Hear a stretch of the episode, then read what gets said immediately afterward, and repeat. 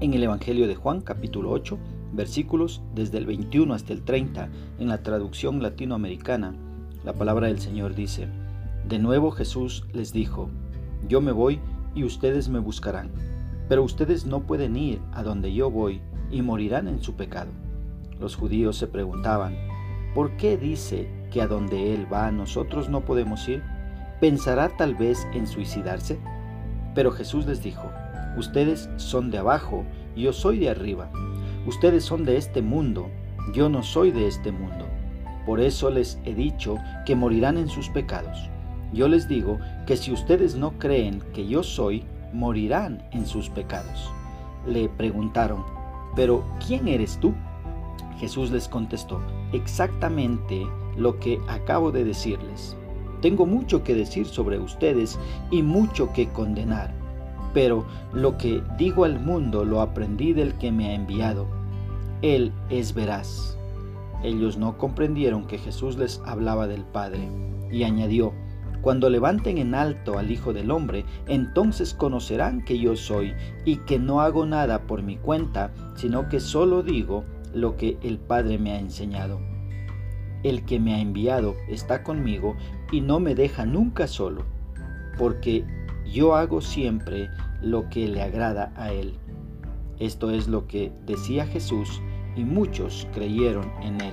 ¿Qué expresa el escritor? Vemos acá en estos versículos del 21 al 30, eh, Juan expresa que Jesús reveló las consecuencias de rechazarlo como Mesías y como Hijo de Dios, es decir, la muerte espiritual. Estos versículos muestran cuatro características de una persona que morirá en sus pecados y experimentará así la muerte espiritual. Puedes ver estas cuatro características. La primera es apelar a su propia justicia. Lo ves ahí en los versículos del 20 al 22. La segunda característica eh, de aquellas eh, personas que rechazan a Cristo y morirán en sus pecados, la segunda característica es estar apegado a las cosas terrenales. Lo ves ahí en los versículos 23 y 24. Una tercera característica de aquellas personas es ser incrédulo. Ahí está en el versículo 24. Y la cuarta característica es obstinarse en la ignorancia. Lo ves en los versículos del 25 al 29. Los judíos que rechazaron a Jesús cumplían estas características y ellos se perdieron la oportunidad de salvarse por rechazar al Salvador. Mira versículo 21 y 22. ¿Ves acá?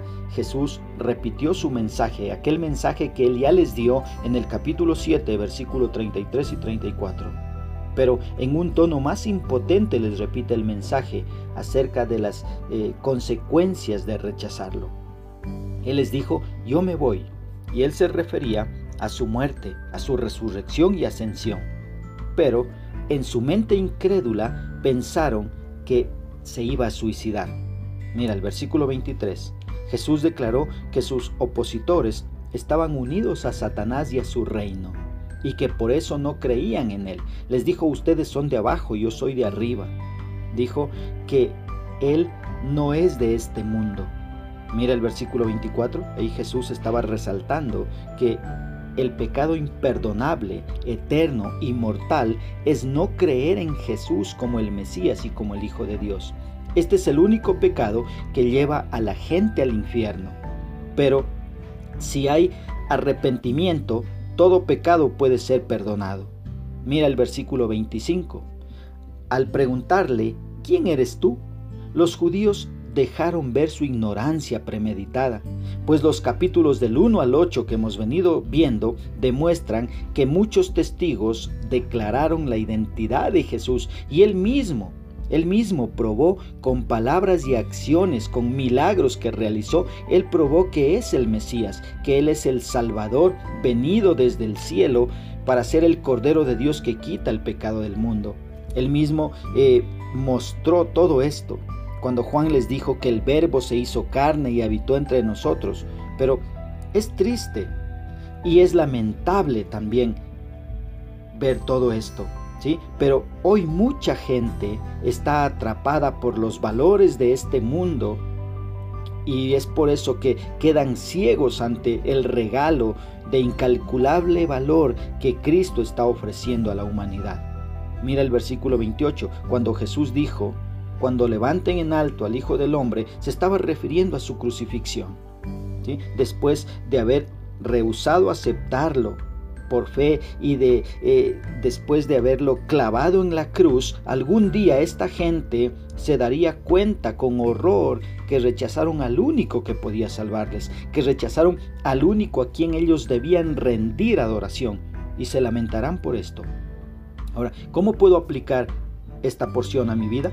Pues bueno, reconozcamos que Jesús es el único Salvador al que debemos aceptar y no rechazar, al único que se merece nuestra adoración. Mira, otra aplicación puede ser aceptando a Cristo para que un día podamos ir a donde Él está y vivir con Él por la eternidad. Otra tercera aplicación puede ser enseñando a otros que si rechazan a Cristo están perdiendo la oportunidad de salvarse y morirán en sus pecados por rechazar al Salvador. No hay nada mejor que poder darle un lugar a Cristo en nuestro corazón y vivir para Él cada día. Dejemos de rechazar al Mesías, al único Salvador. Que Dios nos ayude a poder entender y vivir su palabra.